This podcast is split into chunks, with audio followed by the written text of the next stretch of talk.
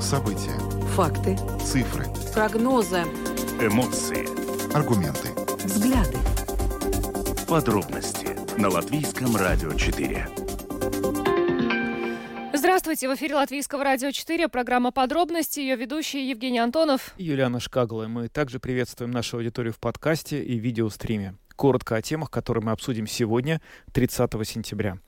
Президент России Владимир Путин, а также так называемые главы самопровозглашенных ДНР, ЛНР Денис Пушилин, Леонид Пасечник, а также главы так называемых самопровозглашенных запорожских э, областей и херсонских областей подписали сегодня в Кремле документы о том, что эти части украинской территории входят в состав России. Мы поговорили сегодня с украинским экспертом, чтобы он нам помог разобраться, насколько это действие, которое было, собственно, ожидаемо, меняет что бы то ни было в ходе войны, которая идет на Украине. Ну и поговорим о том, что завтра, уже завтра в нашей стране состоятся парламентские выборы. Сегодня, вот буквально час назад, э, завершился последний день предварительного голосования, когда можно было оставить свой голос на хранение. Сегодня в Латвии запрещена предвыборная агитация. Сегодня так называемый день тишины. Ну а мы э, в нашей программе сегодня поговорим о том, что, собственно, важно знать избирателю завтра, когда он придет на участие участок. И также обсудим, почему так важно прийти на выборы, не остаться дома и не выбросить свой голос. Э, в общем, э, этой теме мы посвятим вторую часть нашей программы. На фоне растущих цен на электроэнергию все больше жителей нашей страны, а также соседней Литвы, думают о том, как можно было бы эти счета снизить, в том числе, возможно, выработкой собственной электроэнергии дома. И вот э, в Литве и Латвии нарастает тенденция, солнечные батареи стали ставить на балконах. Но, как выясняется, это не вполне законно, и мы сегодня более подробно обсудим, что из этого делать можно, что нельзя и какая ответственность. 95% жителей Латвии не планируют открывать свой бизнес, так показал опрос, проведенный компанией Nextra и исследовательским бюро Норстат Латвия. И мы решили ну, взять за основу этот опрос и провести интерактив в нашей программе. Сегодня обратимся к вам с вопросом, что, на ваш взгляд, мешает латвийцам начать заниматься бизнесом. В конце нашего эфира примем звонки по телефону 67-227-440. Добавлю, что видеотрансляция программы «Подробности» доступна на домашней странице Латвийского радио 4 lr4.lv, на платформе rus.lsm.lv, а также в социальной сети Facebook, на странице Латвийского радио 4 и на странице платформы Rus.LSM. Слушайте записи выпусков программы «Подробности» подробности на крупнейших подкаст-платформах. Наши новости и программы также можно слушать теперь в бесплатном мобильном приложении «Latvijas Radio». Оно доступно в App Store, а также в Google Play. Ну а далее обо всем по порядку.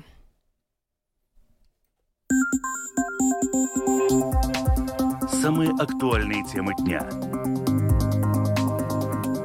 Подробности это программа «Подробности» Латвийское радио 4. В Кремле сегодня прошла церемония, которую давно ждали. Владимир Путин объявил о том, что часть оккупированных Россией территорий Украины входит в состав э, России.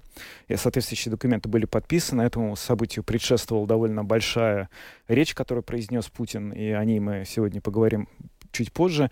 Но а пока мы а, сегодня связались с украинским экспертом Русланом Бортником, директором Украинского института политики, который ответил нам на вопрос, меняет ли что-то это событие для Украины.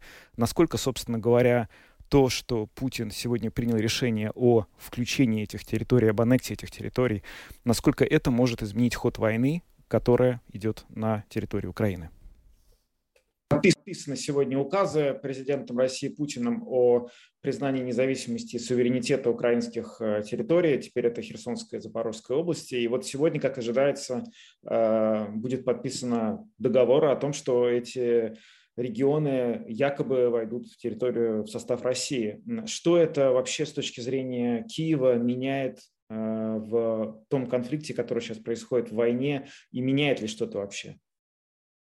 Ну, с точки зрения Украины это ничего особого не меняет.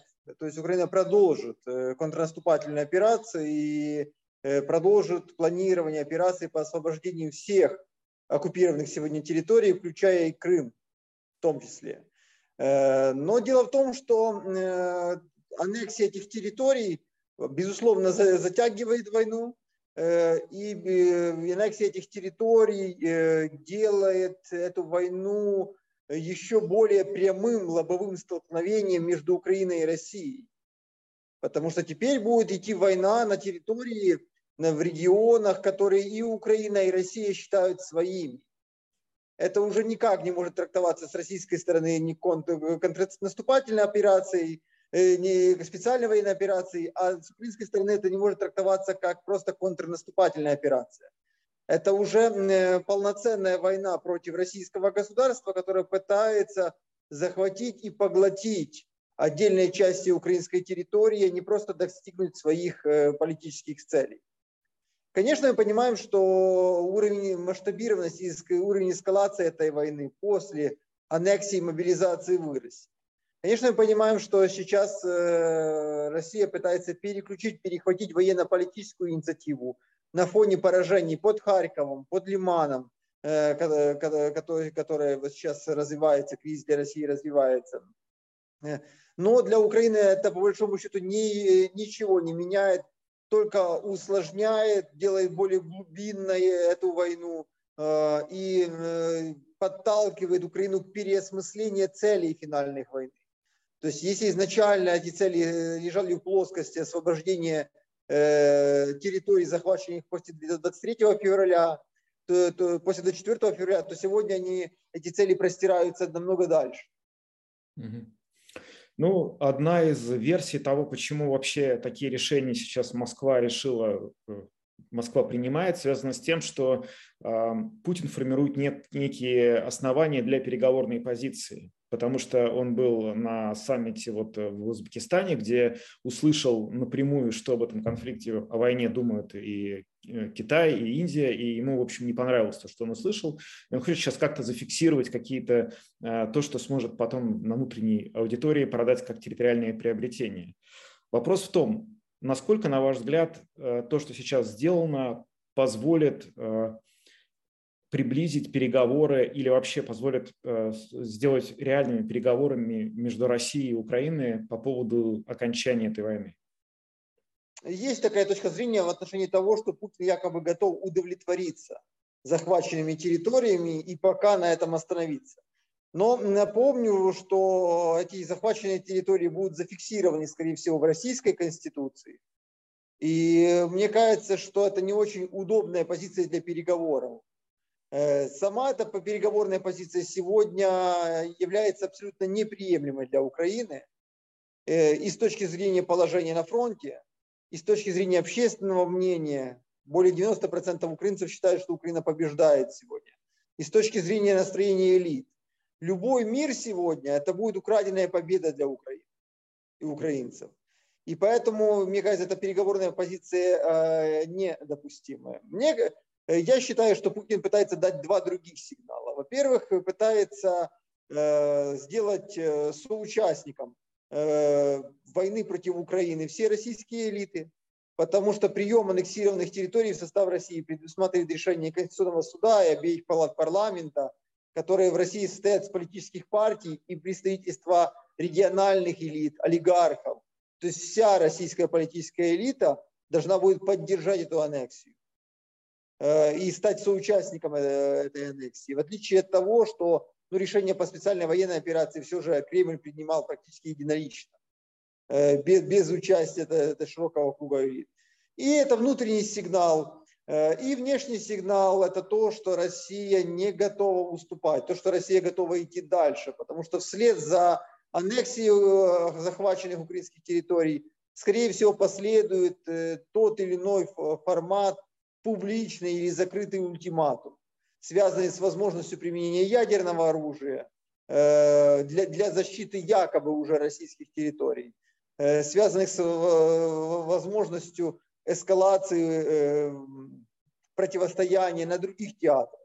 Потому что, что бы ни говорили сегодня, война имеет рамки. Обратите внимание, что западные партнеры Украины, Украины не передают Украине современные танки, противовоздушные системы, ракетные системы или авиацию. А, а Россия не передает какие-то опасные технологии, например, э, Ирану, Венесуэле или Кубе, прямым противникам США. Переговорный процесс при этом практически не останавливается.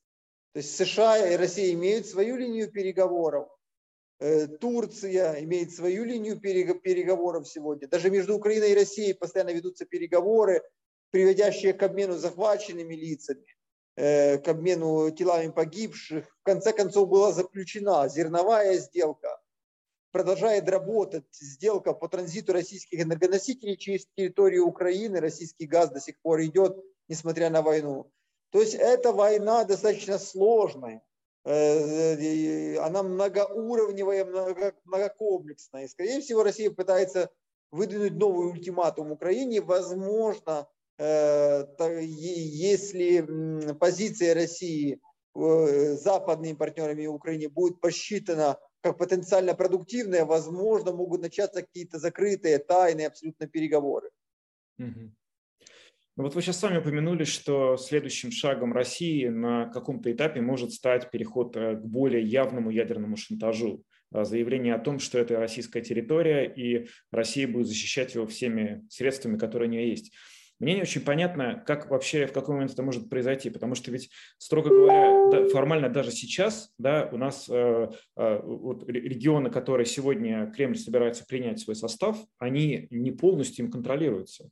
То есть э, это означает, что заявление о ядерном э, э, возможном ударе может быть сделано немедленно после того, как, собственно говоря, сегодня Путин политическое это, решение оформит, или требуется реально получение какого-то очень большого поражения на поле боя, чтобы он перешел к этому ядерному э, последнему аргументу? Думаю, что Россия попытается прежде всего разыграть э, карту мобилизации. Мобилизация, которая должна увеличить численность российских вооруженных сил э, в войне против Украины в разы, в два, возможно, даже в три раза. То есть если она не достигнет цели через мобилизацию, вот тогда я думаю, возможен откровенный уж э, ядерный шантаж. Сколько времени, сколько времени, на ваш взгляд, он э, отдаст э, ну, военным для того, чтобы они достигли цели с помощью мобилизации? Думаю, до двух месяцев. До двух месяцев. То есть где-то до конца года. Поскольку основная масса мобилизированных завершит свою подготовку к концу октября, ноябрь, декабрь, а уже в следующем году, возможно, будут э, более, более активно применяться ядерный шантаж. Э, дело в том, что в России очень популярно мнение в экспертной среде, вы его не слышите публично, это мнение, о том, что ну, иногда пожар надо тушить огнем. Прекратить войну можно нанесением тактических ядерных ударов. И ну, есть такой прием у пожарников. Поэтому Россия достаточно близка, скажем так. И хотя сейчас вероятность не очень высока, но все же она, наверное, самая большая со времен Карибского кризиса, и эта вероятность, она вероятна, э, как бы э, в отношении того, что Россия может применить ядерное оружие на каком-то э, кризисном этапе. Некоторые наши эксперты, в том числе эксперты нашего института, которые имеют партнеров, например, в Британии, говорят, что ядерное оружие может быть применено уже в октябре. Но я в этом крайне сомневаюсь. А как Украина готовится к этому сценарию и готовится ли как-то вообще? Ну, есть а, признаки публичной подготовки. Это новая система оповещения, э, введенная во всей стране, которая предусматривает в том числе оповещение в случае применения химического или ядерного оружия. Это массовое распространение инструкций, как вести населению себя в э, случае нанесения ядерных ударов. Это достаточно массовое прибытие в страну, завоз в страну средств индивидуальной защиты. Имеется в виду разного рода противогазов, костюмов химической защиты. Э, это то, что я могу вам сказать. Но я, я уверен, что у государства, я знаю, что у государства есть и другие планы, более масштабные, комплексные, как на это реагировать. Руслан Бортник, директор Украинского института политики, прокомментировал нам а, подписанные сегодня договоры о присоединении оккупированных областей а, Украины. Но а, стоит отметить, что и страны Европейского Союза уже отреагировали на всю эту ситуацию, которая, все это, все это мероприятие, которое проходило в Кремле. В частности, глава Еврокомиссии Урсула фон дер Ляйен заявила, что Кремль заплатит за аннексию высокую цену. Э, МИД Латвии вызвал посла России, реагируя на оккупацию и аннексию нескольких областей Украины. Э, и э, МИД выступил также с заявлением о том, что не признает незаконной аннексии России украинских территорий.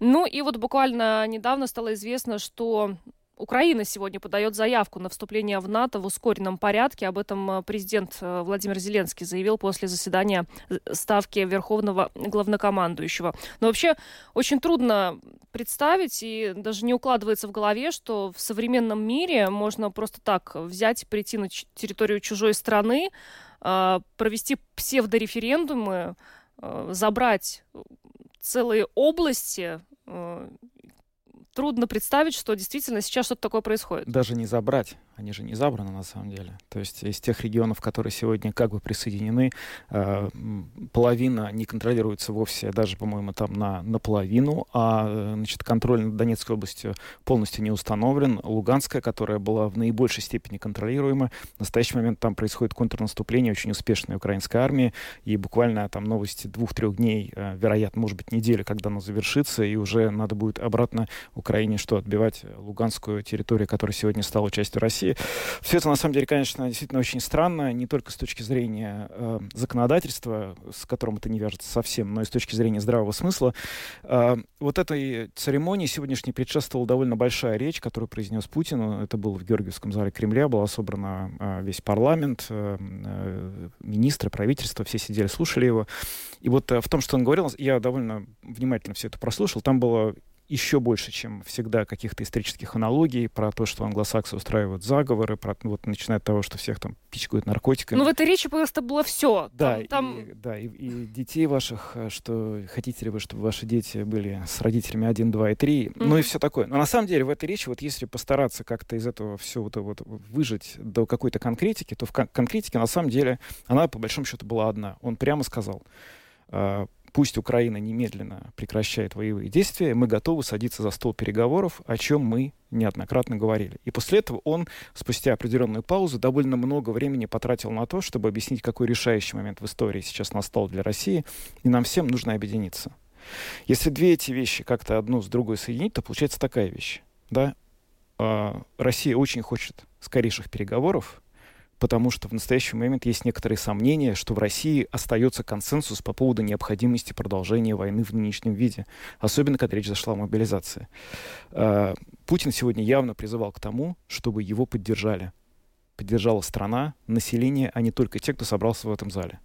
И это вот, э, по-моему, было слышно в речи, которая сегодня была сказана довольно явно. И что еще важно, опять же, эм, был намек на ядерный аргумент, но очень легкий. То есть не было такого, что мы с ядерным оружием будем защищать все наши территории, то, чего на самом деле как-то вот все опасаются. Было сказано только, что Америка дважды в истории использовала ядерное оружие, имеется в виду Хиросима и Нагасаки, чем, кстати, создала прецедент. Это единственный момент, где ядерное оружие упоминалось.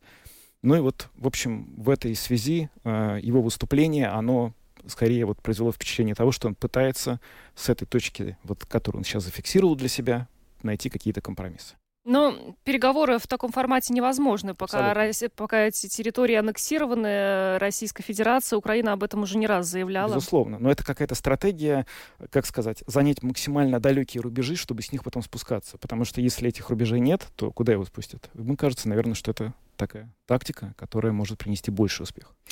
Э, к этой теме мы еще вернемся. Пока поговорим о том, что происходит э, в нашей стране. У нас завтра парламентские выборы. Сегодня прошел последний день предварительного голосования. И, кстати, э, за два дня предварительного голосования явка избирателей была выше, чем на предыдущих выборах. Возможностью досрочно отдать свой голос воспользовались ну, 1,76% общего числа избирателей, но при этом э, достаточно скептично все-таки смотрят э, сейчас и политологи, и социологи, э, какой может быть явка прогнозируют, что не будет она очень высокой на этих выборах, но, э, тем не менее, мы о явке поговорим чуть позже. Вообще, э, сегодня и завтра запрещена предвыборная агитация, но э, есть еще очень важные вещи, которым, которые, о которых избирателям необходимо знать, когда они завтра придут непосредственно уже на участок для того, чтобы проголосовать. Вот об этих вещах и, кстати, еще о двух э, таких фейках, которые сейчас распространяются в соцсетях очень активно по поводу выборов. Э, в утренней программе «Домская площадь» сегодня рассказала глава Центральной избирательной комиссии Кристина Берзиня. У нас для выборов можем использовать два документа. Это паспорт или ID-карта.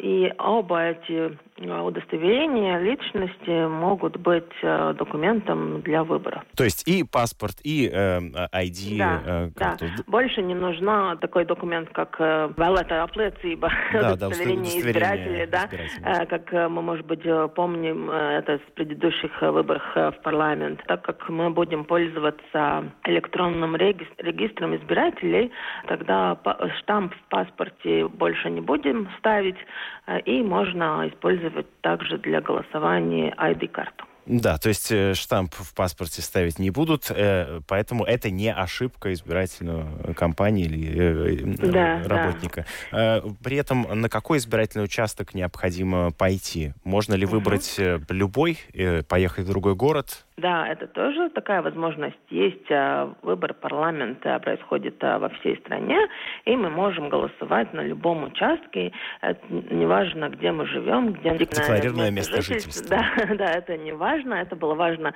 а, когда были выборы в самоуправление, но в этот раз мы можем голосовать на любом участке, и очень надеемся, что это повысит и активность избирателей. Что делать, если человек э, по каким-то причинам, например, по причине здоровья, не может э, прийти непосредственно на избирательный участок? Что ему нужно знать сегодня? Он может ли еще как-то поучаствовать в выборах или нет? Да, еще сегодня и, и завтра до 12 часов э, дня можно подать заявление э, на ближайшем участке ну, где живет избиратель, это может сделать любое лицо удостоверение, ну, кому доверяет избиратель, подать это, это заявление, что нужно, нужно голосование там, где э, избиратель проживает. И тогда тоже завтра к этим избирателям придет избирательная комиссия и может э, избиратель проголосовать. Есть такое мнение, что необходимо брать свою ручку на избирательный участок, потому что а, ручки, которые представляет избирательная комиссия, могут быть какими-то не такими, с секретом, например, с невидимыми чернилами, которые пропадают. А, вообще-то это желательно брать свою ручку, потому что у нас еще идет ковид, и мы э, советуем каждому избирателю, избирательная комиссия советует каждому избирателю брать свою ручку по той причине, что это как надежнее что вы, ну, там не будет э, не, этот вирус э, да, на ручке, который используется в, в избирательных участках. Но то, что важно, если вы верите такому, не знаю, как это, э, дезинформации, то за список все равно... Теории, да. за, за список вы всегда проголосова... проголосуете. Ну, если такая же ручка будет, то, может быть, плюсик или вычеркивание, не, не знаю, ну, где-то не знаю, испариться, да. А, кстати говоря, по поводу плюсиков и вычеркиваний, я, это довольно кажется очевидная вещь, но мне кажется, ее важно проговорить. Можно поставить несколько плюсиков, и можно вычеркнуть несколько кандидатов, верно? Да, совершенно верно.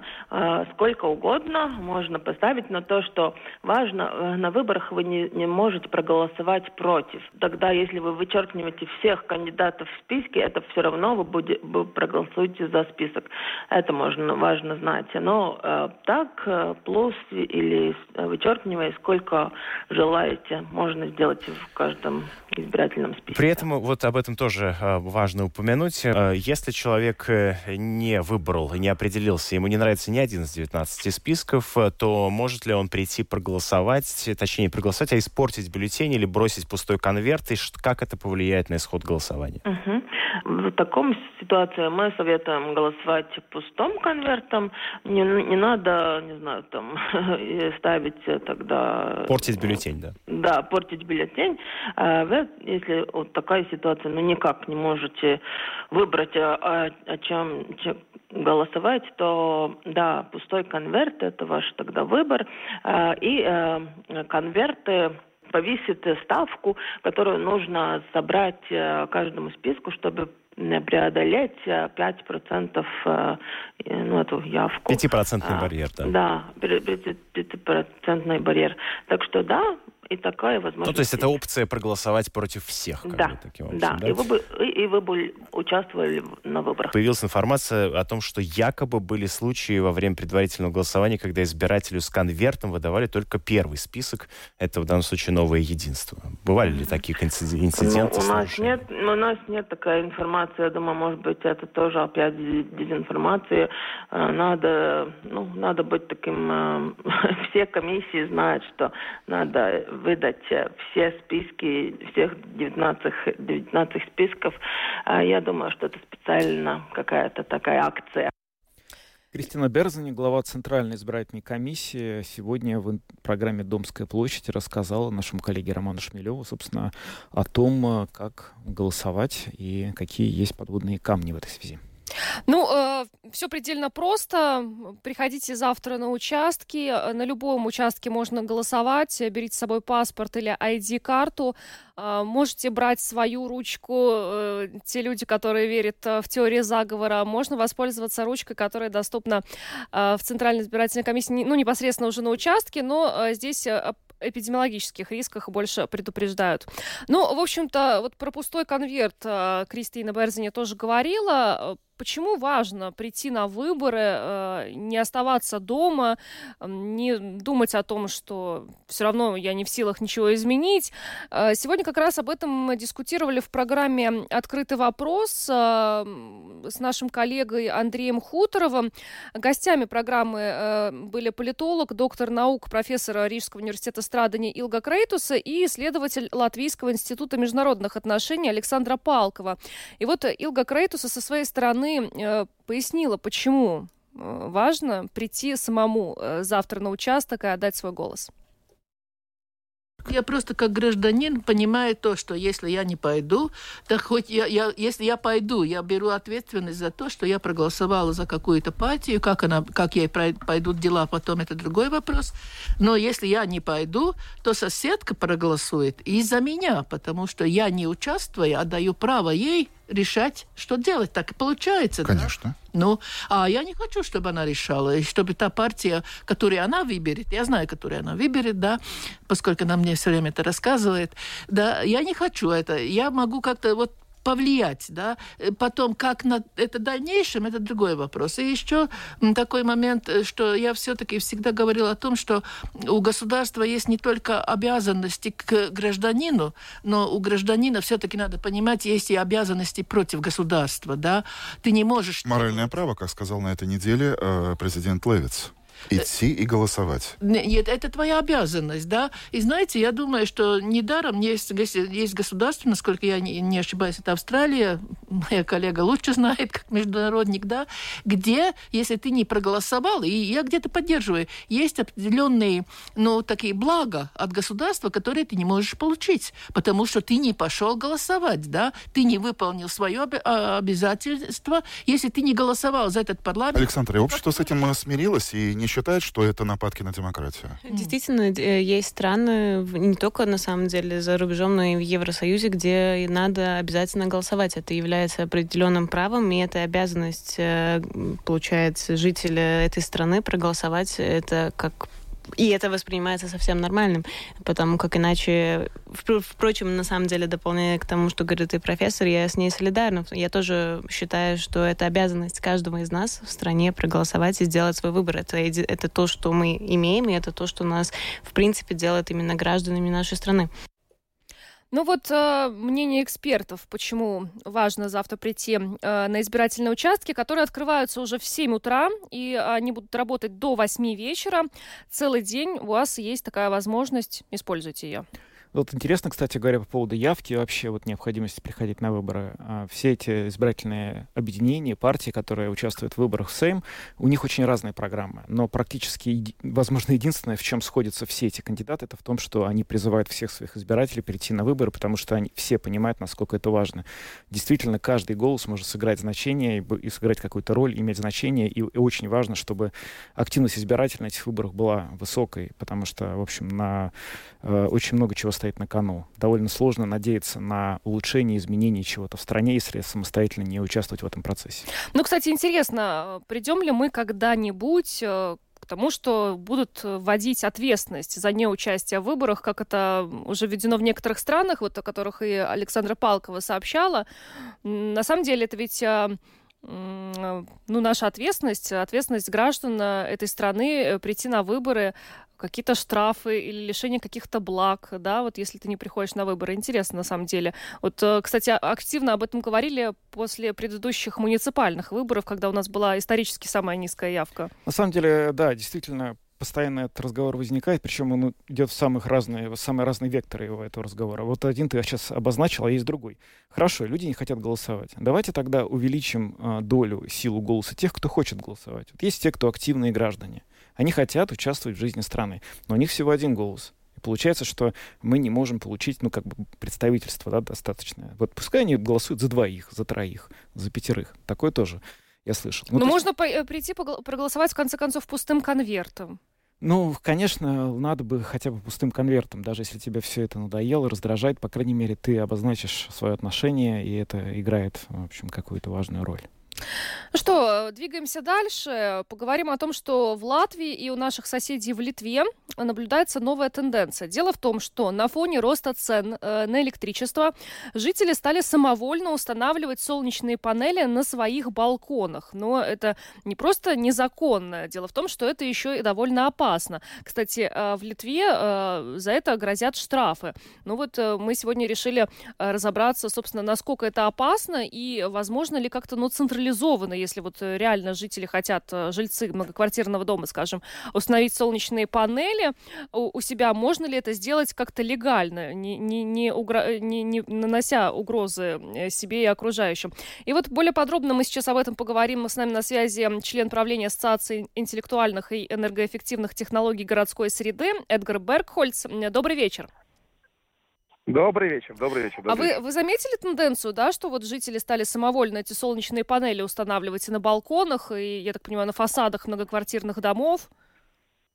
Да, конечно, заметили, и, если честно, это довольно опасно, это так мягко сказано, довольно опасно, я бы сказал, даже очень опасно.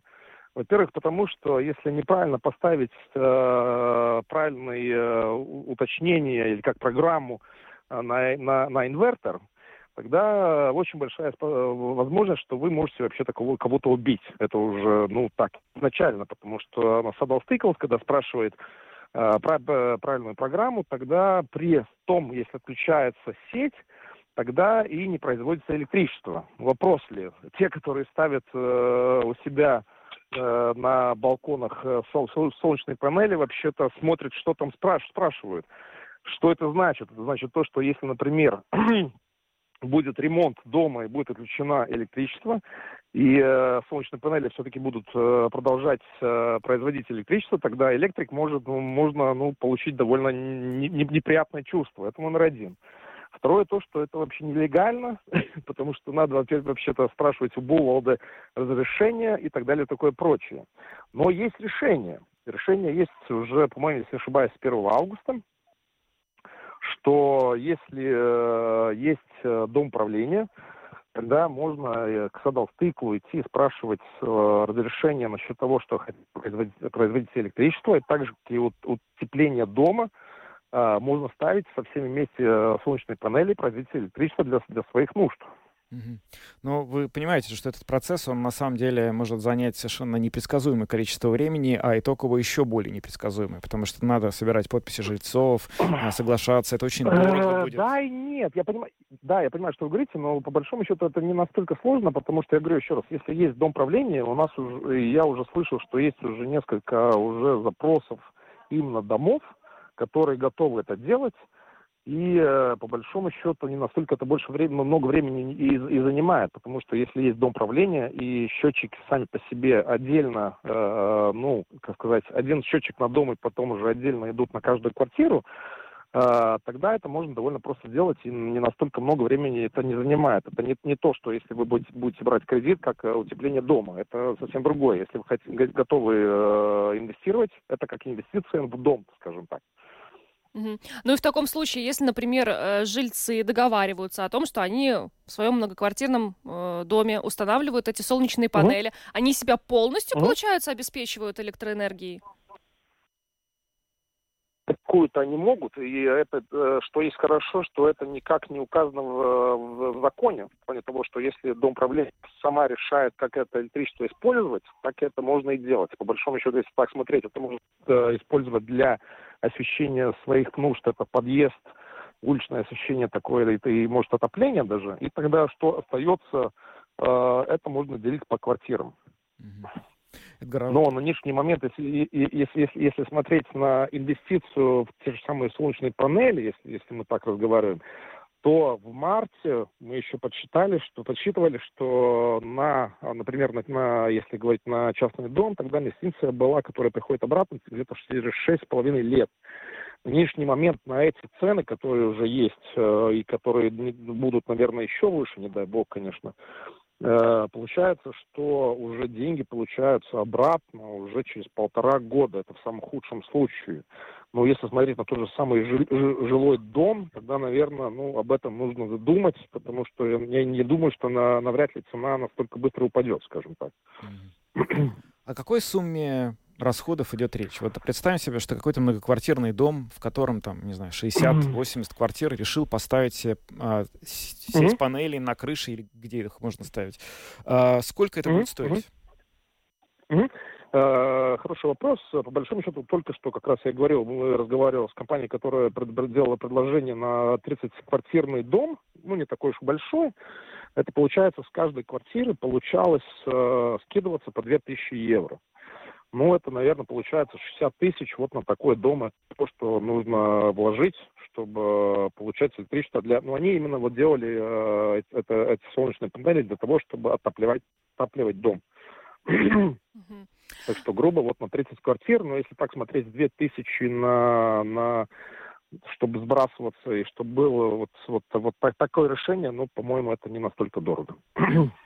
Ну что ж, спасибо вам большое. Главное, вот э, самое главное, что слушателям нужно знать, это опасно, во-первых, самовольно устанавливать это эти опасно. солнечные панели. Да. да, именно так, именно так. И это противозаконно, это, это, это, это, это, это, наверное, второе. Да. Спасибо большое, Эдгар Бергхольц, э, член правления Ассоциации Пожалуйста. интеллектуальных и энергоэффективных технологий городской среды, был с нами на связи.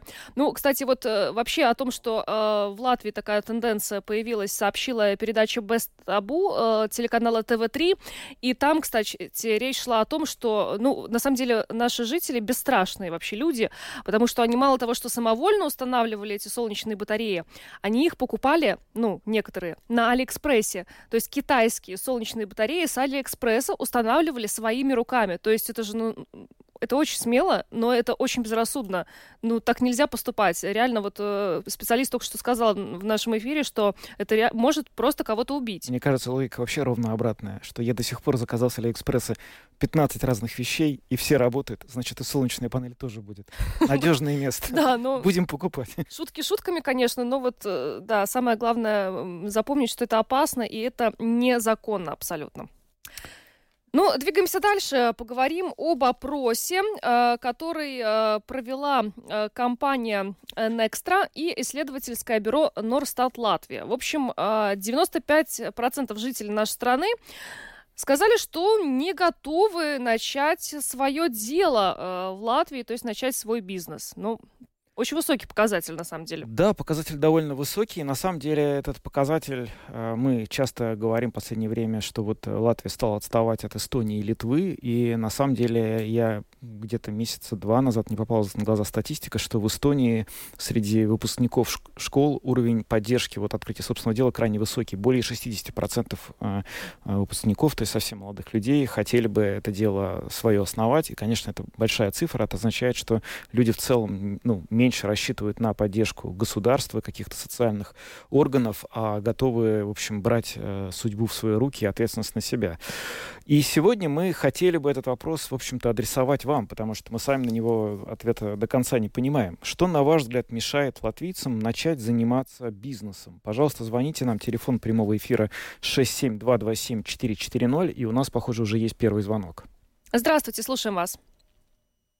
Добрый день. Добрый предыдущий человек, что насчет солнечной утопист, конечно.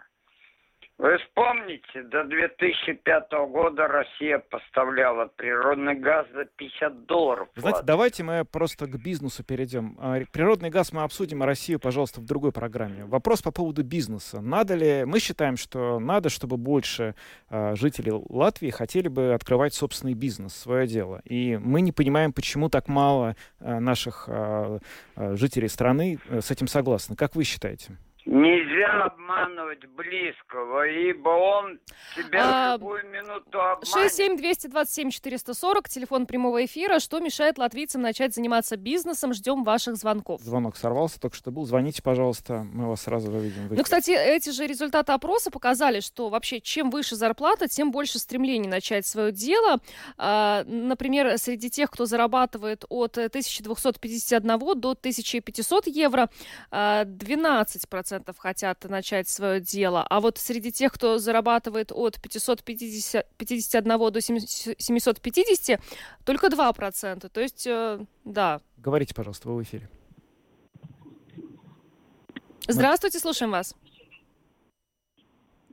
А, а, Тишина. А, так, понятно. Но ну, есть еще один звонок. Здравствуйте, вы в эфире. Алло, добрый день. Добрый. Добрый. Да. Вы знаете, есть опыт у тысяч латвийцев, которые уже начинали свой бизнес. Какой опыт? Э, Отрицательный, да. И вот этот отрицательный опыт они свой передают э, друзьям щедро. Да. И э, до тех пор, пока не появятся совершенно новые тенденции в отношении государства к малому бизнесу, до тех пор э, ничего не изменится. Спасибо вам Я- за ваше мнение. Есть еще один звонок. Здравствуйте, слушаем вас. Добрый день. Добрый. Э, Я бы хотел сказать так, ну, скорее всего, все-таки налоги у нас на людей и на бизнес совсем, наверное, высокие по сравнению даже с другими странами Европы. А второй пункт, хотя бы, хотел бы уточнить, что все-таки людей у нас, сожалению, очень мало, и делать бизнес надо все-таки для людей, а тогда, когда людей нету, и бизнес, по большому счету, делать не для кого. Такого мое мнение. Спасибо. Да, спасибо за ваш звонок. Напоминаю вопрос, что мешает латвийцам начать заниматься бизнесом. Телефон прямого эфира 67227 Здравствуйте. 440. Говорите. Здравствуйте. Мгм. Это самое, самое главное, это налоги. Понимаете? Давят налогами. Все. Понятно. Спасибо. Есть еще звонок. Добрый вечер. А, Добрый вечер. А, Я бы хотела присоединиться к предыдущим говорящим. То есть, конечно, во-первых, это налоги, это страшно непредсказуемая и вообще необъятная сфера, что требуется для простого предпринимателя понять и самому делать. Плюс еще, конечно, маленький рынок. Это абсолютно. И еще, конечно, время, которое тебе нужно затратить на то, чтобы вообще твой бизнес чему-то пришел, куда-то пошел и вообще что-то начал зарабатывать. Мгм. Да, спасибо за ваш звонок. Есть у нас еще, да? Да, есть еще звонок. Здравствуйте, слушаем вас. Добрый день. Добрый. Ну что ж, я вам скажу одну вещь. Пока не будет решена фискальная политика государства, которая прекратит уничтожать частные предприятия, ни- никто не будет здесь ничего открывать. Я вам сейчас расскажу один случай. Э, Я совладелец предприятия по пошиву одежды. И когда у нас образовался долг в 30 тысяч э, евро, у нас арестовали все счета и остановили нам производство, в котором были заняты 250 человек. Сегодня мы думаем только об одном. Как уйти с этой гнусной территории туда, Спасибо вам большое. Э, Давайте без таких вот эмоций. Очень жаль, что у вас так получилось с бизнесом, но, возможно, вы вот найдете все-таки решение ваших проблем. Мы на это очень надеемся. Добрый вечер. Добрый вечер, Мгм. Георгий. все правильно, налоги душат и так далее. Но есть еще одна очень важная составляющая всей этой проблемы. И люди, которые давно в бизнесе, особенно в большом бизнесе, и которые ответственно относятся к своему делу, они могут подтвердить то, что я сейчас скажу. Это вероломство государства по отношению к бизнесменам. В смысле налогов переписываются один за другим, один за другим. И многие бухгалтера, они просто с ума сходят, как ко всему этому приспособиться. А про владельцев бизнеса говорить нечего. То есть, ну, если, допустим, высокие налоги, ладно, можно как-то сформулировать свой бизнес, его спрограммировать, спрогнозировать, вытянуть там среднюю позицию, длинную. Но когда государство тебя просто кидает, когда все время меняется эта система налоговая, извините, тут надо иметь что-то очень темное, чтобы держаться на плаву. Mm-hmm. А многие не хотят никакой тени в своем бизнесе, поэтому и уходят в другие государства. Ясно. Так, ну Спасибо да... за звонок. Спасибо за звонок. Наверное, примем еще... Еще звонок примем, и нам да. при, при, при, пришло время завершать. Говорите, пожалуйста. Добрый вечер. Я согласен, конечно, с предыдущими насчет налогов и так далее, что mm. ужасное давление, конечно, идет и государствующее. И, во-вторых, я хотел сказать то, что желательно, чтобы ваша передача, как и все остальные латвийского радио и так далее, и СМИ, больше бы было бы речи вот именно о наших проблемах латвийских, а не про войну и так далее. Потому что бывает, рядом сидят со мной знакомые из Украины, только приехали, познакомились, конечно, и они смеются. Ну, знаете, в общем, у нас есть... Спасибо вам за Ну, хорошо, звонок. я да. имею в виду, больше, чтобы было передача. Спасибо, мы про, услышали именно... вашу точку зрения, благодарим за то, что вы ну, нас слушаете. В, в общем, налоги — это одна из а, проблем. Я услышал, да, налоги, дальше узкая аудитория, маленький сегмент, на который можно работать, но, честно говоря, на это я, опять же, не хочется постоянно вспоминать Эстонию, но давайте все-таки вспомним сейчас Эстонию, что в Эстонии появился бизнес под названием Skype, бизнес под названием WISE, международная платежная система. Кто сказал, что бизнес, который открывается в Эстонии или Латвии, должен работать только на локальную аудиторию? Так уже как-то давно не мыслит, на наоборот, пытаются сделать что-то, что э, устроит всех э, потребителей в разных странах мира. Так что вряд ли это можно принять. А, прежде чем завершим программу, я расскажу, как мы с вами вместе проведем э, предстоящие выходные. Ну, во-первых, э, завтра э, с 9 утра до 10 утра в визуальном формате пройдет день рождения Домской площади. Так что подключайтесь. Трансляция будет и на странице Латвийского радио 4, и на нашей странице э, также в Фейсбуке. Ну, а затем э, в 8 вечера э, подключайтесь обязательно. Э, у нас выборная ночь в эфире до 11 часов. Будут прямые включения из штабов политических партий, будут эксперты в студии и некоторые сюрпризы у нас для вас тоже приготовлены. Ну и в воскресенье с 9 до 10 завтрак чемпионов. Так что проводите эти выходные вместе с Латвийским радио 4. И завтра, начиная с 7 утра, напомним, э, открываются избирательные участки. Э, используйте возможность и э, приходите голосовать. Ну а на этом программу подробности мы завершаем. С вами были Евгений Антонов и Юлиана Шкагула. Звукооператор Карлис Рашманис, видеооператор Роман Жуков. Хорошего вечера и до завтра. До завтра.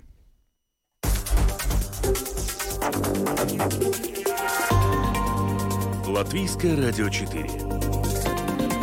Подробности по будням.